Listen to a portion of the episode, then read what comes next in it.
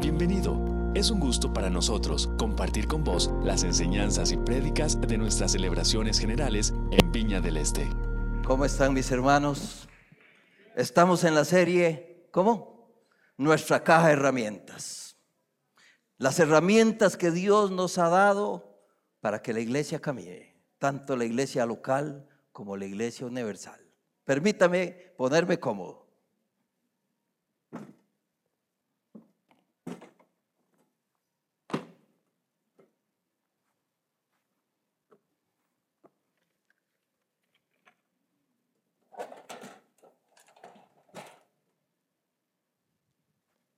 Ahora sí.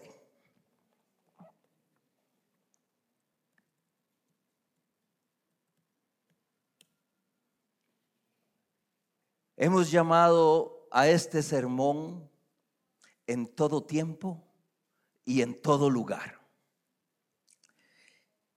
Dice Hechos 2, del 1 hasta el 4, lo siguiente y ustedes me pueden seguir. Cuando llegó el día del Pentecostés, estaban todos unánimes juntos. Y de repente vino del cielo un estruendo como un viento recio que soplaba, el cual llenó toda la casa donde estaban sentados. Y se le repartieron lenguas repartidas como de fuego y se le aparecieron lenguas repartidas como de fuego, asentándose sobre cada uno de ellos. Y fueron todos llenos del Espíritu Santo y comenzaron a hablar en otras lenguas según el Espíritu les, les daba que hablasen. Señor, añade bendición a tu palabra y que tu Santo Espíritu opere en las mentes y en los corazones de cada uno de mis hermanos y hermanas en el nombre de Jesús. Uno de los distintivos de la viña dice que debemos vivir una vida naturalmente sobrenatural. Es decir, no importa dónde estemos, estemos aquí, estemos en China, estemos en Europa, no importa dónde estemos, ahí vamos a estar viviendo. O sea, yo estoy aquí y estoy viviendo aquí. Y en nuestro caso, como hijos de Dios, debemos vivir el momento naturalmente sobrenatural. No solo aquí en la iglesia en el trabajo, en la escuela, en la universidad. Mientras manejamos en las presas y se nos meten los motociclistas, debemos vivir una vida naturalmente sobrenatural. La historia de la iglesia corrobora que la manifestación de lo sobrenatural es cierto nos dice que el Señor ha enviado tiempos especiales de visitación, en los que su poder se ha derramado de forma milagrosa y sobrenatural. Por ejemplo, Juan el Bautista predicaba arrepentidos, porque el reino de Dios se ha acercado. Y después Jesucristo, al inicio de su ministerio, dijo, el reino de Dios está aquí. Y a partir de ese momento, Jesús inició la proclamación del Evangelio y la demostración del poder del reino de Dios en la tierra. Él sanó enfermos, echó fuera demonios, levantó muertos multiplicó alimentos y por su poder aún dice que los vientos reprendió y las aguas de la tormenta reprendió y le obedecieron. John Wimber, fundador del movimiento La Viña, enseñaba en un curso allá en el seminario Fuller en Pasadena, California, un curso que se llamaba Señales, Maravillas e Crecimiento. En ese curso él enseñaba que las señales y maravillas asociadas con el ministerio de Jesús eran características del siglo venidero actuando en el presente, porque el reino de Dios se había acercado y el reino de Dios estaba ahí.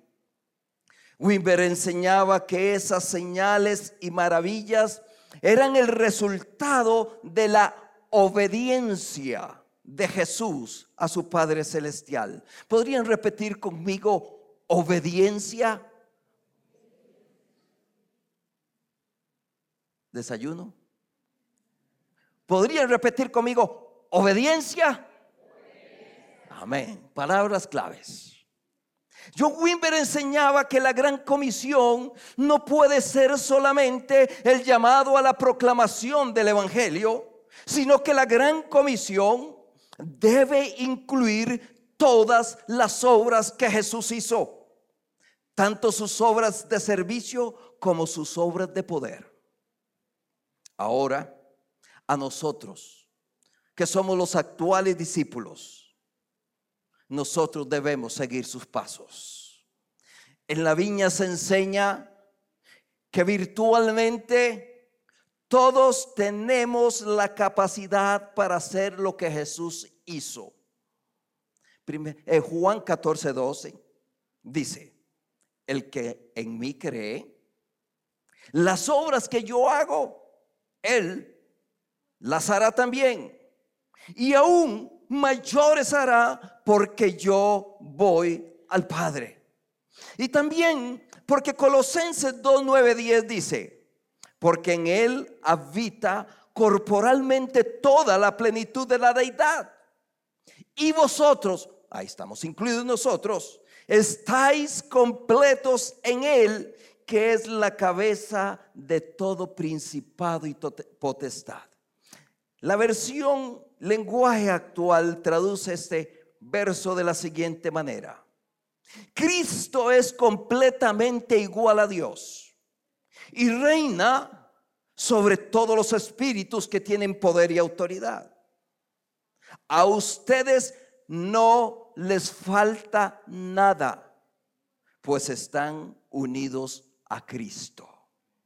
La plenitud de Dios está en Cristo y nosotros estamos unidos a Cristo. Por eso la Biblia dice que no nos falta nada y que en Él estamos completos. Usted podría decir, en Cristo estoy completo. ¿Podría decirlo?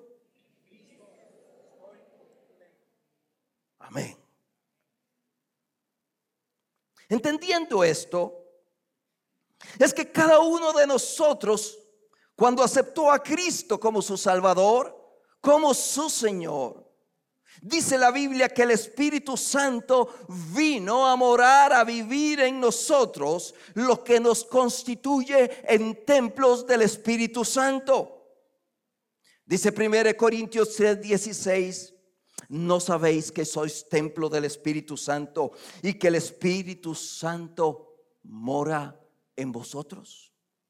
Es decir, que nosotros podemos hacer lo que Cristo hizo, no solo porque está arraigada en nosotros una unción especial, es decir, la gracia de Dios para hacer aquello, sino que el Espíritu Santo vive en nosotros, lo que nos hace parte integral de Cristo. Y unido a nuestra obediencia como discípulos, es que podemos hacer lo que el Señor nos manda a hacer. Pero se está preguntando usted, ¿y qué es lo que el Señor nos manda a hacer? Dice Mateo 10, 8, sanad enfermos, limpiad leprosos, resucitad muertos, echad fuera demonios, dad de gracia. De gracia recibiste, dad de gracia. Nosotros debemos obedecer y hacerlo porque somos hijos obedientes. La gran comisión en sí misma es una comisión capacitadora. Es decir, aprendemos haciendo. ¿Ha escuchado ahora todo un proyecto que hay en el gobierno que se llama educación dual? Y es que los muchachos reciben teoría y la aplican en las empresas. Eso se llama aprender haciendo. Y eso es lo que el Señor nos manda y lo que el Señor hizo con sus discípulos. Primero, véanme hacer. Luego lo hacemos juntos y luego síganlo haciendo. Eso es lo que el Señor les enseñó. La, la, gran comisión es nos capacita. En la medida que usted y yo vamos ejerciendo esos dones que el Señor nos regala, vamos aprendiendo a manejarlos cada vez mejor. Si solo obedeciéramos y hacemos lo que Jesús nos autorizó a hacer, proclamar las buenas nuevas del Evangelio y demostrarlo según el Espíritu Santo nos dirija, podríamos descansar en su poder para conseguir los resultados que Dios desea. El distintivo que leímos dice, debemos de vivir una vida naturalmente sobrenatural. Como humanos, vivimos sujetos al tiempo y al espacio aquí en esta tierra. Sin embargo, como hijos de Dios, el Espíritu Santo nos empodera, permitiéndonos vivir y disfrutar la dimensión sobrenatural de Dios. Al creer y al hacer nuestras las palabras de la Escritura. ¿Cuál es esa palabra de la Escritura, hermanos? Sed hacedores de la palabra y no solamente oidores. Por eso, la herramienta que representa este sermón es una brújula.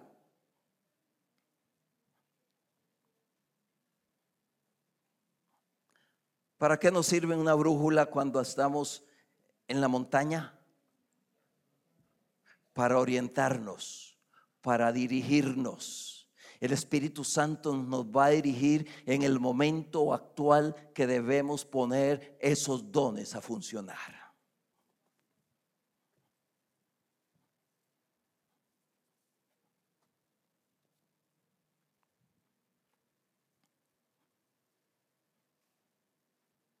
Hoy en el siglo XXI, muchos creen que los milagros fueron para el tiempo de Jesús, pero deseo decirles, hermanos, que las maravillas, maravillas y milagros de Dios nos acompañarán a los hijos de Dios en todo tiempo y en todo lugar. Marcos 9, 23, 24 dice, Jesús les dijo, si puedes creer, al que cree, todo le es posible. Todo es posible si puedes creer. ¿Lo repetirían conmigo? Todo. Pero yo quisiera que ahora que lo pusiéramos en primera persona. Todo es posible si puedo creer. Repítalo conmigo.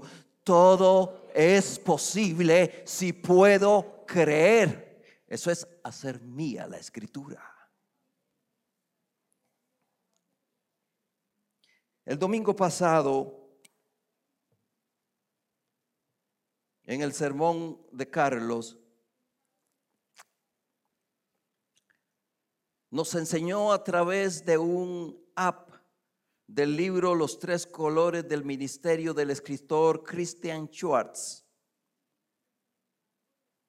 Y lo bajamos, lo llenamos y pudimos descubrir cuáles eran los dones más relevantes que teníamos cada uno de nosotros. ¿Cuántos lo hicieron el domingo pasado? Yo quiero ver las manos. Un buen número, sí, amén. Gloria a Dios.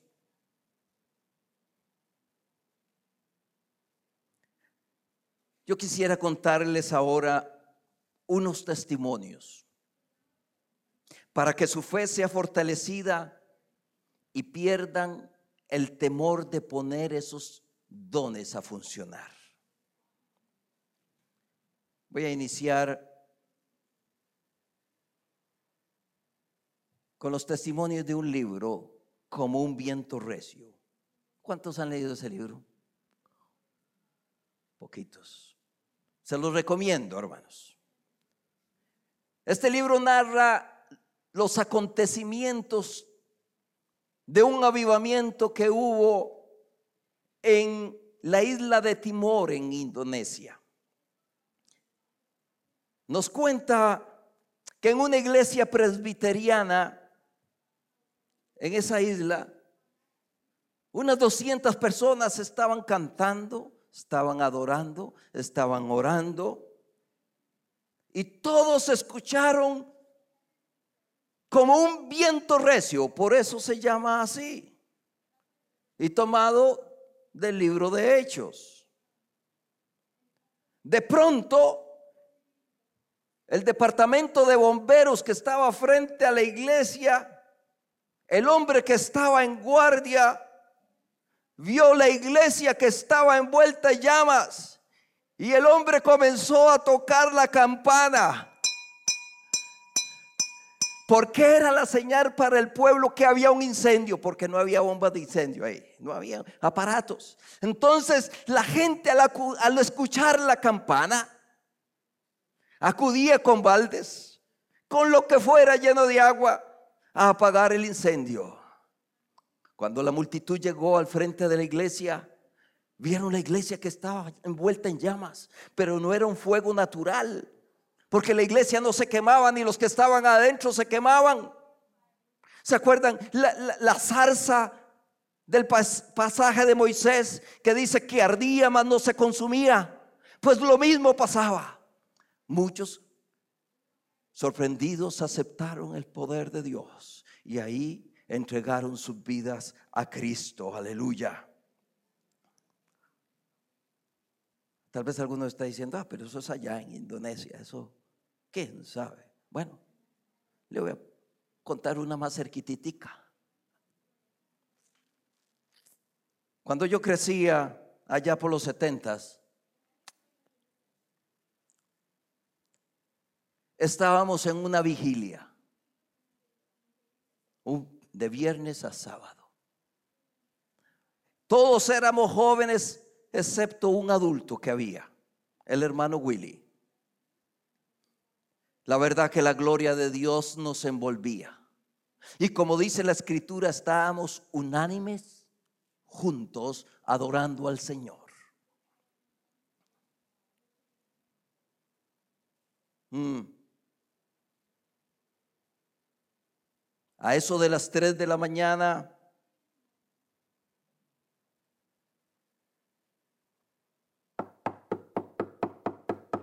durísimo la puerta. Qué susto nos llevamos, hermano. El hermano Willy, que era el mayor, fue, quitó el seguro a la puerta y en el momento que quita el seguro, empujaron la puerta con toda eh, eh, la fuerza. Era un hombre que tenía unas cuantas bebidas espirituosas entre pecho y espalda. Quién sabe si pudieron traducir eso.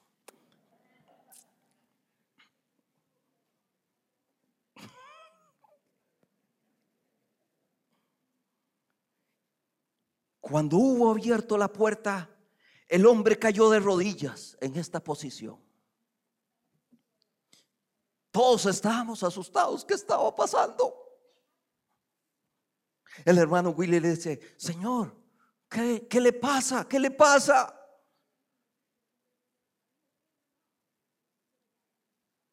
Aquel hombre dice, es que yo iba pasando por la acera del frente. La iglesia de nosotros daba a la calle principal de Guadalupe. Y yo escuché un ruido, claro, era el ruido donde nosotros estábamos orando. Y me asomé por el hueco de una ventana. Y lo que vi me asustó. Pero ¿qué vio?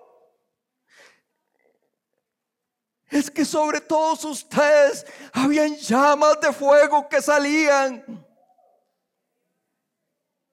Me recordé lo que dice Hechos 2, que como llamas de fuego se asentaba sobre cada uno de ellos. Eso es allá como dos mil años, pero les estoy contando eso que ahora fue en los setentas, hermano. Es el mismo Espíritu de Dios que no cambia. Es el mismo Espíritu de Dios que está aquí. Es el mismo Espíritu de Dios que te habla, que te sirve, que te empodera para que sigas adelante.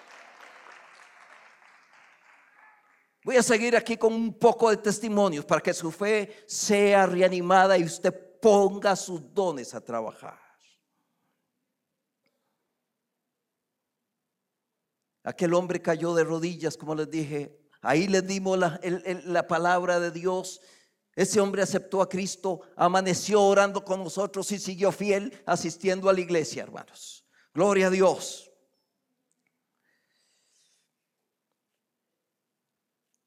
Recuerdo también, hermanos, allá también por los setentas. Era un domingo en la noche. 150 o 200 personas estábamos orando en esa misma iglesia, ahí en, Guadalupe. Y de pronto oímos las, sirenas de, los bomberos. Y todas la huya y las luces. Y los bomberos entran a la iglesia. ¿Qué pasa? La iglesia está en llamas. La iglesia está en llamas. Pero no habían llamas que quemaban. Eran las llamas del Espíritu. Hermano, ahí los bomberos sin caos recibiendo al Señor porque son las cosas del poder del Espíritu Santo. Aleluya.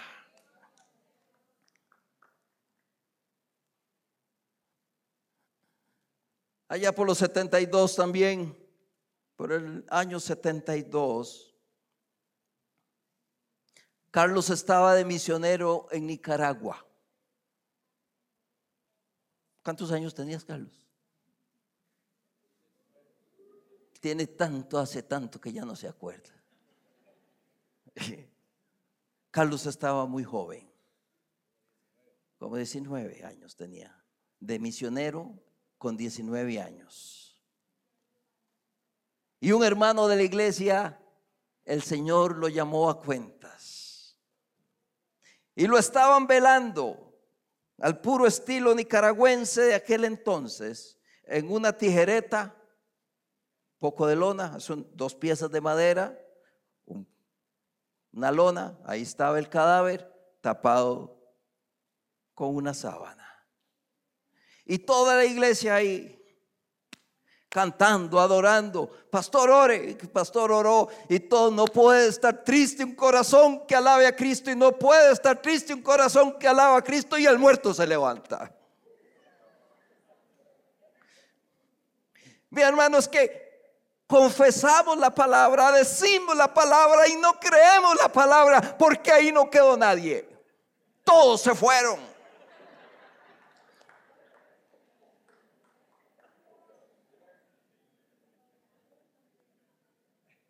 Aquí está Carlos para que corrobore este testimonio. Es que el poder de Dios es real, es verdadero, hermanos. No es solo tecnología ahora, no es solo WhatsApp, Facebook. No, yo soy tecnológico. Mi profesión primaria es ingeniería en sistemas.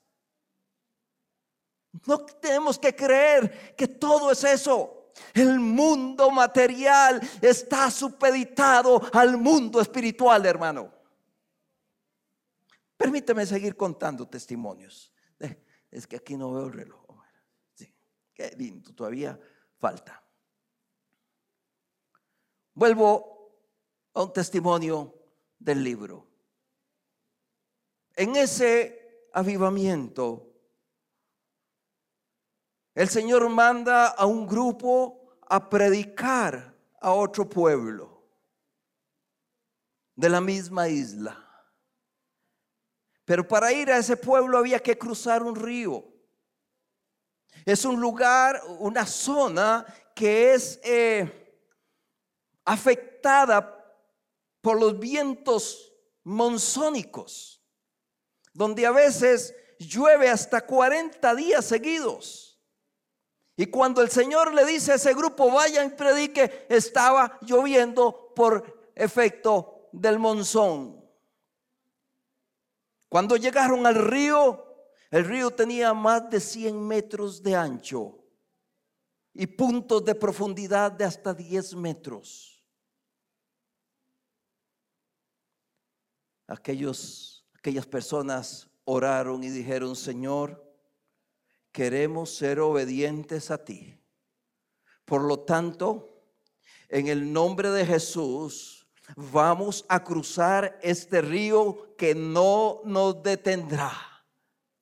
Y el líder de, aquel grupo comenzó a caminar aguas adentro, por los tobillos, por las rodillas. Siguió caminando y el agua le llegaba a las rodillas y siguió caminando. Y cuando iba por el centro del río, el agua le seguía llegando a las rodillas. Entonces llamó a todo el grupo, venga para acá. Y todos pasaron con el agua hasta a las rodillas. Cuando llegaron al pueblo, todos en el pueblo le preguntaron cómo pudieron pasar. Entonces ellos les hablaron del milagro de Dios. Pero inmediatamente se les presenta el brujo del pueblo y les dice, no queremos escuchar nada de su Dios. En este pueblo todo lo que necesitamos nos lo da el diablo. Si necesitamos agua o lluvia, el diablo no la da. Si necesitamos salud, el diablo no lo da. Si necesitamos alimento, el diablo no lo da. Aquel grupo de hermanos no tenía mucha experiencia. Entonces se volvieron a ver el uno al otro. Y uno de ellos recordó al profeta Elías y los profetas de Baal. Y entonces le replicó al brujo, ¿por qué no hacemos algo? Midamos fuerzas y vemos si sus dioses son más poderosos que nuestro Dios. En poco tiempo, hermano, estaban frente a frente. El equipo de hermanos que fueron a predicar, todos los brujos del pueblo y como mil personas de ese pueblo. Yo les pido que se pongan en, los zapatos de esta gente, hermanos. Debe ser retador. Y ellos oraron, Padre eterno, estamos aquí porque tú nos mandaste. Demuéstrale a toda esta gente que tú tienes mayor poder que el diablo. Por lo tanto, en el nombre de Jesús de Nazaret, atamos todo poder de las tinieblas y lo echamos fuera de este pueblo el cual ha dominado por tantos años y los declaramos libres en el nombre de Jesús. Hubo un silencio profundo. Los segundos se hicieron eternos. De repente, el jefe de los brujos cae de rodillas llorando y diciendo, yo quiero conocer a su Dios. ¿Pero qué pasó? Preguntó uno del grupo. Es que cuando usted oró, yo pude ver los demonios donde salieron corriendo y nos abandonaron. Así que su Dios es más fuerte que nuestro Dios. Yo quiero conocer a su Dios. Hoy, en ese pueblo, la gran mayoría de gente es cristiana a causa de ese milagro de la demostración del poder de Dios. Hace, hace 11 años conocí al hermano José, un nicaragüense de 40 años que junto con su esposa y cuatro hijos menores de edad emprendieron un viaje misionero sin fecha de regreso a Guinea-Bissau. Yo no sé si se pronuncia así. El propósito, llevar el Evangelio a una, a una de las tribus más grandes que habían ahí.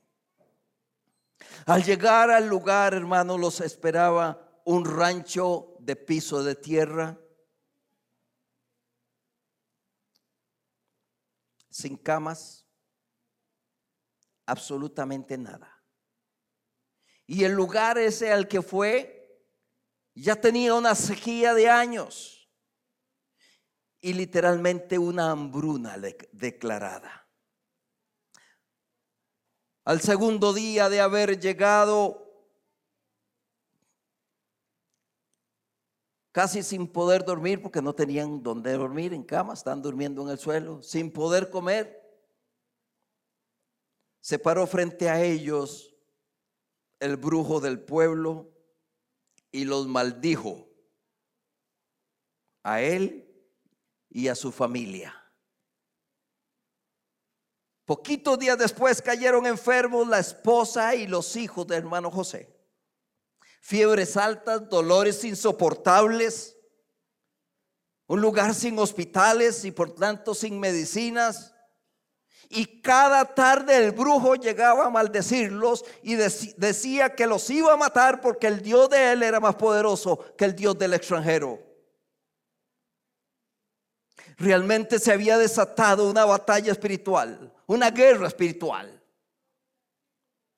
El hermano José pasaba las noches en vela orando y clamando por la manifestación evidente del poder de Dios, porque veía literalmente que su esposa y sus hijos se morían. También, como pudo, mandó un SOS a la organización misionera. Y miles de cristianos alrededor del mundo oramos por ellos y reprendimos las fuerzas de los infiernos. Pocos días después, sin analgésicos, sin antibióticos, uno a uno en su familia se fueron levantando y reincorporando. Y esa fue la primera batalla que el hermano José ganó ahí en Guinea.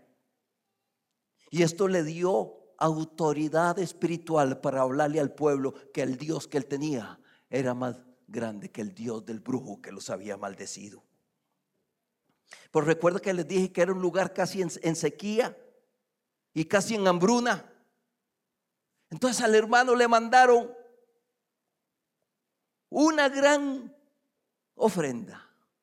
Le mandaron 100 pollitos de esos que nosotros decíamos pollitos de apeseta.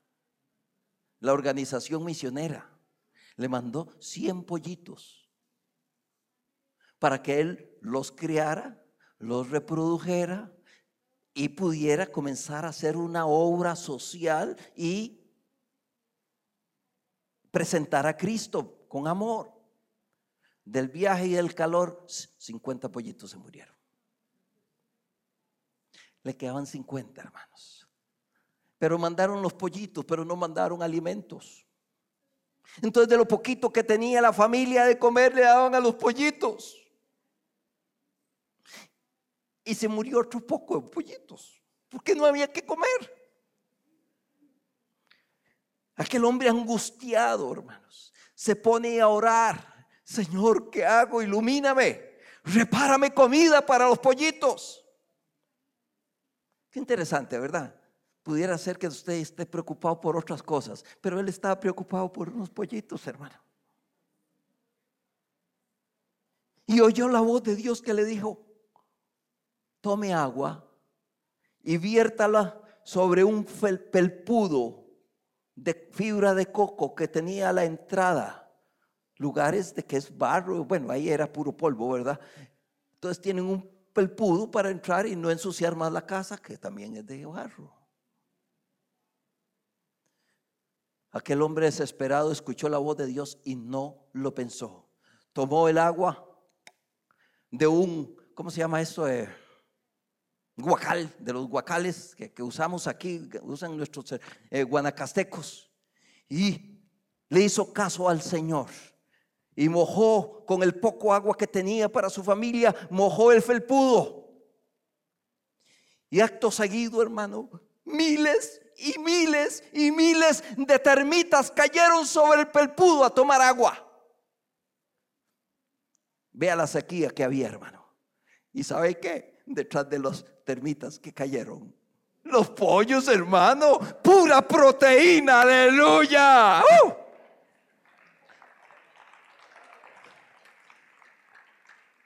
En poco tiempo esos pollitos tuvieron más pollitos y él comenzó a hacer la obra misionera, hermano. ¿Usted cree que Dios no le interesan sus pequeñas cosas, hermano? Él se interesa de las pequeñas cosas tuyas y también de las grandes. Amén. Gloria a Dios.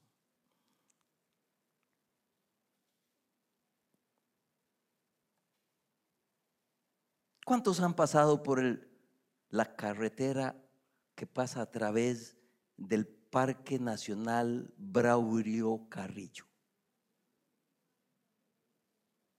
Bueno, casi todos. Bueno, cuando no existía carretera ahí, cuando ni siquiera era parque nacional, o sea, eso era el centro de la nada, era montaña. Mi papá tenía una finca ahí en el centro. Para llegar a esa finca había que caminar ocho horas cargando todo a la espalda. Todo. El camino era difícil, era entre la montaña.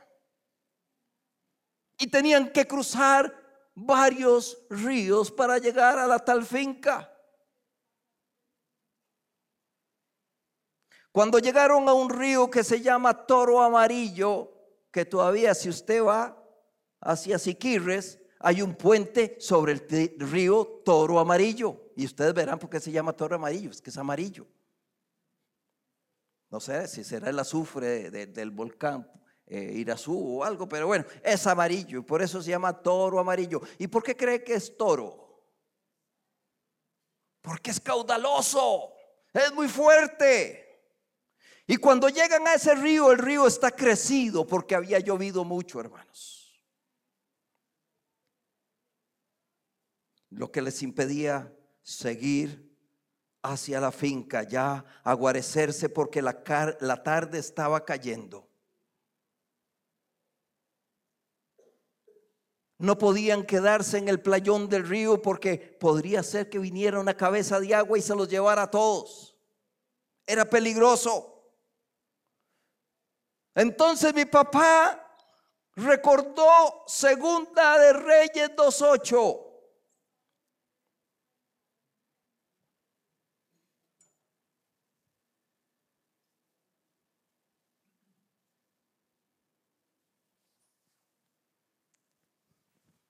donde dice que Elías y Eliseo tenían que cruzar el río Jordán.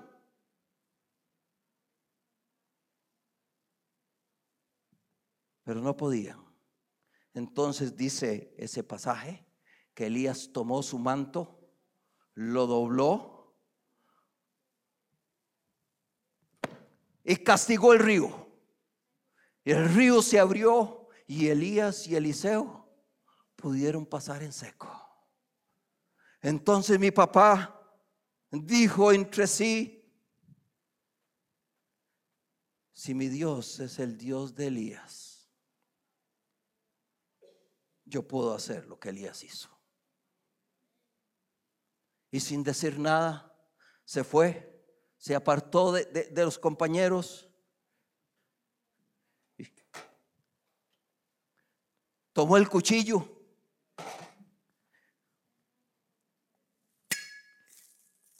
cortó una vara y oró. Señor, si Elías abrió el río Jordán, yo en tu nombre castigo este río para que se abra. Y le pega un garrotazo. Y no pasó nada.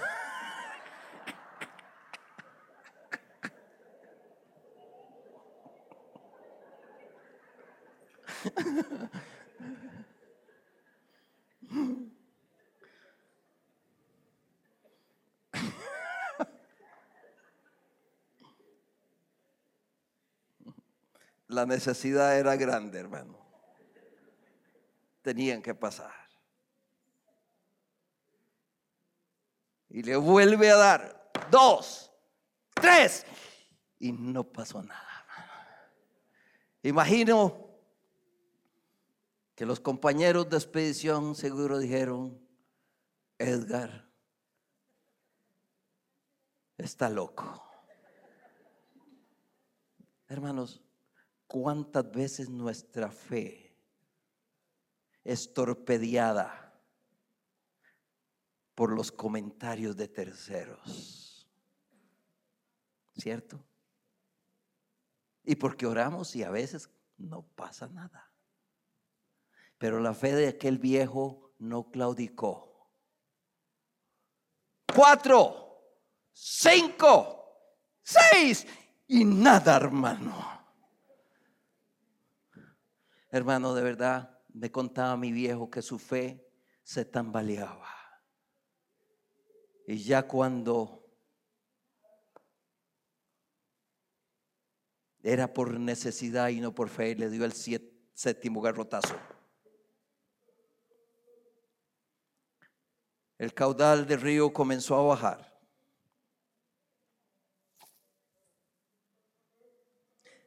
El estruendo que hacían las aguas río arriba era terrible, donde las piedras chocaban. Mi papá los llamó a todos y todos pasaron al otro lado. Y cuando todos hubieron pasado, pasó el río como con una cabeza de agua llevando piedras, palos, tronando y sonando, pero pudieron pasar.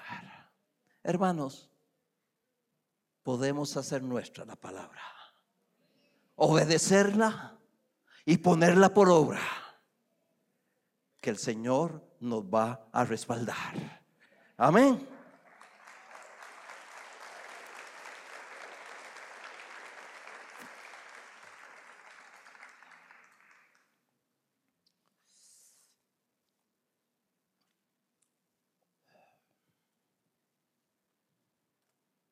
Recuerde, disculpe que tal vez estoy hablando de mi papá, de Carlos, porque es lo que tengo más a mano, me explico. En algún momento, mi papá, que nunca fue pastor, pero trabajaba al lado de, de los siervos de Dios, notaron que a la iglesia dejó de asistir un niño, un niño que asistía solo, como muchos niños asisten solos aquí y jóvenes que asisten solos sin los papás. Aquel niño dejó de asistir a la iglesia. Entonces él y el pastor averiguaron dónde vivía y fueron a visitarlo. Tocaron la puerta, le salió la mamá, y ellos se presentaron y le preguntaron que si Carlitos estaba bien porque había dejado de asistir a la iglesia. Aquella señora le dijo, no, Carlitos está muy enfermo, grave. Habían tanques de oxígeno. Entonces ellos le dijeron, señora, nos permite orar por Carlitos. La señora les dijo, no, más bien por favor salgan de mi propiedad. Ellos cortalmente se despidieron, salieron de la propiedad, se pararon en la acera que está al frente de la casa, levantaron las manos y oraron en el nombre de Carlitos, en el nombre del Señor por Carlitos reprendieron toda enfermedad y en ese instante Carlitos fue sano, hermano. La mamá y el papá fueron, recibieron al Señor Jesucristo. Y luego todos los hermanos de Carlitos recibieron al Señor Jesucristo. La, esta señora luego llegó a ser la maestra de jóvenes la mentora de muchos pastores, incluidos Carlos y yo. Y hoy casi a los 80 años le sigue sirviendo al Señor. Su esposo, que era el carnicero del barrio. Era un hombre con un don del evangelismo personal increíble que llegó, llevó al Señor a cientos de personas. Y toda esta revolución en esa familia solo por una cosa, hermanos. Ellos obedecieron la palabra de Dios y pusieron sus dones a trabajar. Amén. Gloria a Dios. Hace 24 años, un niño de 12 años estaba con su abuela en un culto de oración. El niño tenía un problema en las piernas, un problema que había sido ya, que no había podido ser corregido con los procedimientos y tratamientos. Y lo único que quedaba era una cirugía para poner pines ¿Y de dónde me llené yo de barro? es que estoy de constructor. Varillas y pines para enderezar sus piernas. Esa era la solución de los médicos. Pero esa noche una persona se levantó de en medio de la congregación y dijo, el Señor está sanando unas piernas. La abuela de aquel muchacho de inmediato dijo, mijito, el Señor te va a sanar. Aleluya. Eso se llama fe en acción, hermanos. Por la gloria de Dios y la fe de esa abuela que arrebató la promesa de Dios, la hizo suya para ella y para su nieto. En ese instante, las piernas del muchacho se corrigieron. Ellos están hoy aquí. Yo le voy a pedir a doña Fanny y a José que se pongan de pie. Por favor, pónganse de pie. Ah, quiere enseñar el piernón.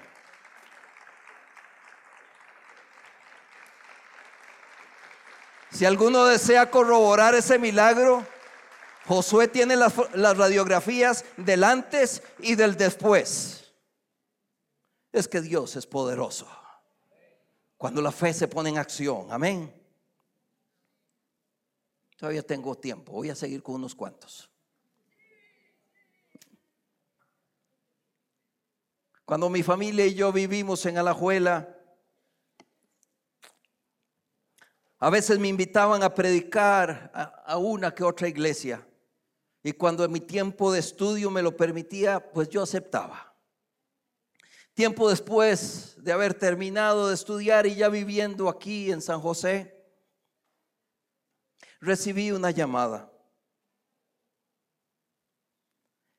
Era un médico, un urólogo, que me dice, don Marvin, soy fulano de tal. Mi secretaria hace tanto tiempo lo oyó predicar a usted, contar de cómo el Señor, cómo Dios, usó esa palabra, cómo Dios lo sanó de cáncer. Y por eso quiero hablar con usted. Tengo cáncer de próstata. Cacerrero, cuchillo y palo, ¿verdad? Era un, un urólogo, hermano. Bueno, por las ocupaciones del médico y mis ocupaciones no nos pudimos ver, sino el día de la cirugía en el hospital Cima. Le dije a Carlos, Carlos, acompáñame a orar por un enfermo de cáncer al hospital de Cima. El hombre me ha dicho que el pronóstico no era bueno. Cuando Carlos y yo entramos al, cuarto, ya estaba la enfermera lista para ponerle la manzalocos. Tampoco va a poder traducir eso.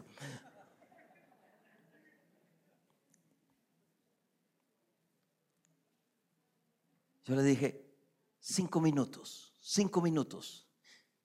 Pedí cinco minutos para dar mi testimonio de cómo Dios me había sanado cáncer. Cuando terminé, le pregunté a la esposa, a la hija que estaban ahí, habían también dos colegas de él, y le pregunté al enfermo, ¿usted cree que Dios te puede sanar? ¿Dios cree que, ustedes creen que Dios lo puede sanar? Todos dijeron que sí. Carlos y yo oramos ahí. Una sencilla oración, bueno, teníamos cinco minutos, cinco minutos, porque ya lo pasaban a sala. Y ustedes saben que ahí cada minuto cuenta. Y cuenta de verdad. Dijimos amén y, y lo pasaron a sala. Dos días después el hombre me llama, don Marvin, quiero contarle que me abrieron y me volvieron a cerrar. Encontraron la próstata como un chiquillo de 15 años. Aleluya, hermanos, aleluya. Dios es bueno y Dios es grande. En cierta ocasión, el amigo de un hermano en Cristo, al que llamaremos Pablo, fue operado de un tumor cerebral. Ya le habían advertido a Pablo que fruto de aquella cirugía era muy posible que quedara con el habla mal, sin habla del todo y con el brazo derecho muerto. Después de la cirugía, lo que le quedó muerto fue el brazo. Le quedó inmóvil, como, como un brazo de trapo. Varios días después de la cirugía, este amigo fue a visitar a Pablo y con gran dolor pudo ver que no lo pudo saludar, no le pudo extender la, la mano. Entonces este hermano Después de saludar, le dijo a la familia, a la esposa y al enfermo, ustedes me dejan orar. Vamos a orar para que el Señor restaure ese brazo. A lo que le dijeron que sí. Entonces, el hombre oró, una sencilla oración. Igual, hermano, no pasó nada. Entonces, el hermano llegó y ya se despidió, iba saliendo por la puerta en eso, oye a la esposa pegar cuatro gritos llorando. ¿qué hice, Dios mío? Es que siempre pensamos lo peor, ¿verdad? Y en eso sale la esposa del cuarto y le dice, que Pablo quiere hablar con vos. Él se, se devolvió, entró al cuarto y Pablo dice, te quiero saludar. La mano había recobrado vida. Aleluya.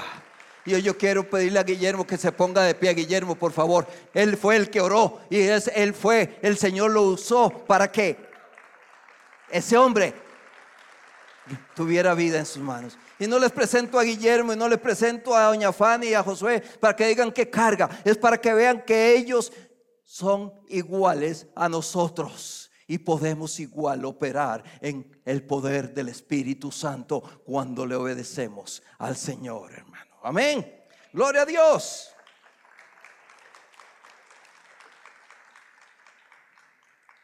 Voy a terminar con este. Tengo como seis más. Es que el Señor hace milagros, hermano. Una señora tenía dos meses de embarazo.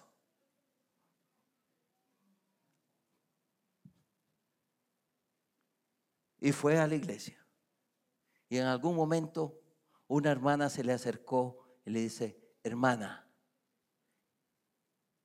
el Señor me dijo que hay que orar por su bebé porque tiene labio leporino.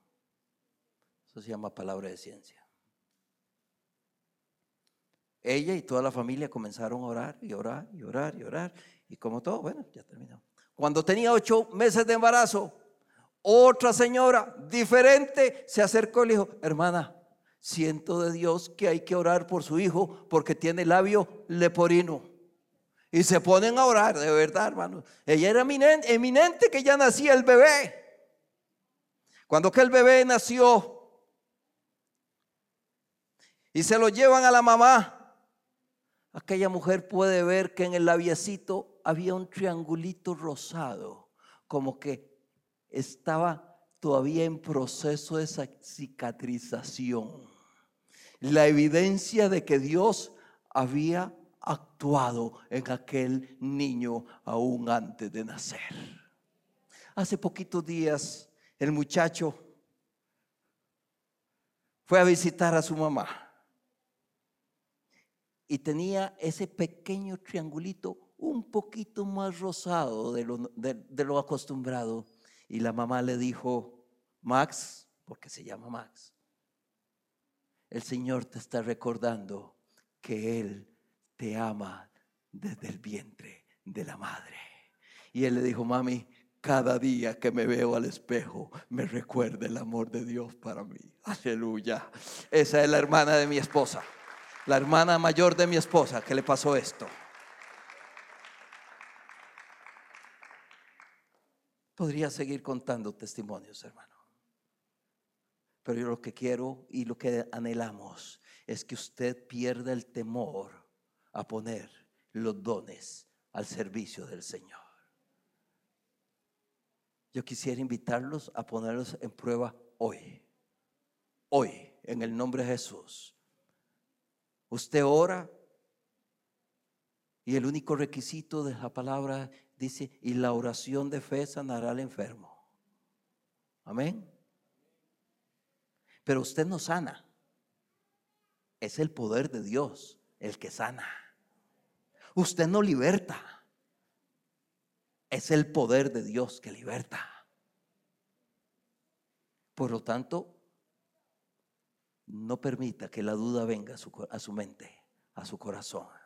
Usted obedece, porque el Señor dice, vayan, oren, levanten muertos, ¿ah? sanad enfermos, liberad a la gente de demonios. Es lo que hacemos. ¿Por nuestro poder? No, es por el poder que está allá y está aquí. Porque acuérdense toda la introducción que dice, somos parte integral de Cristo, porque en Él habita la plenitud de la deidad de Nos encanta poder compartir con vos las prédicas de nuestras celebraciones. Esperamos que esta haya sido de bendición para vos.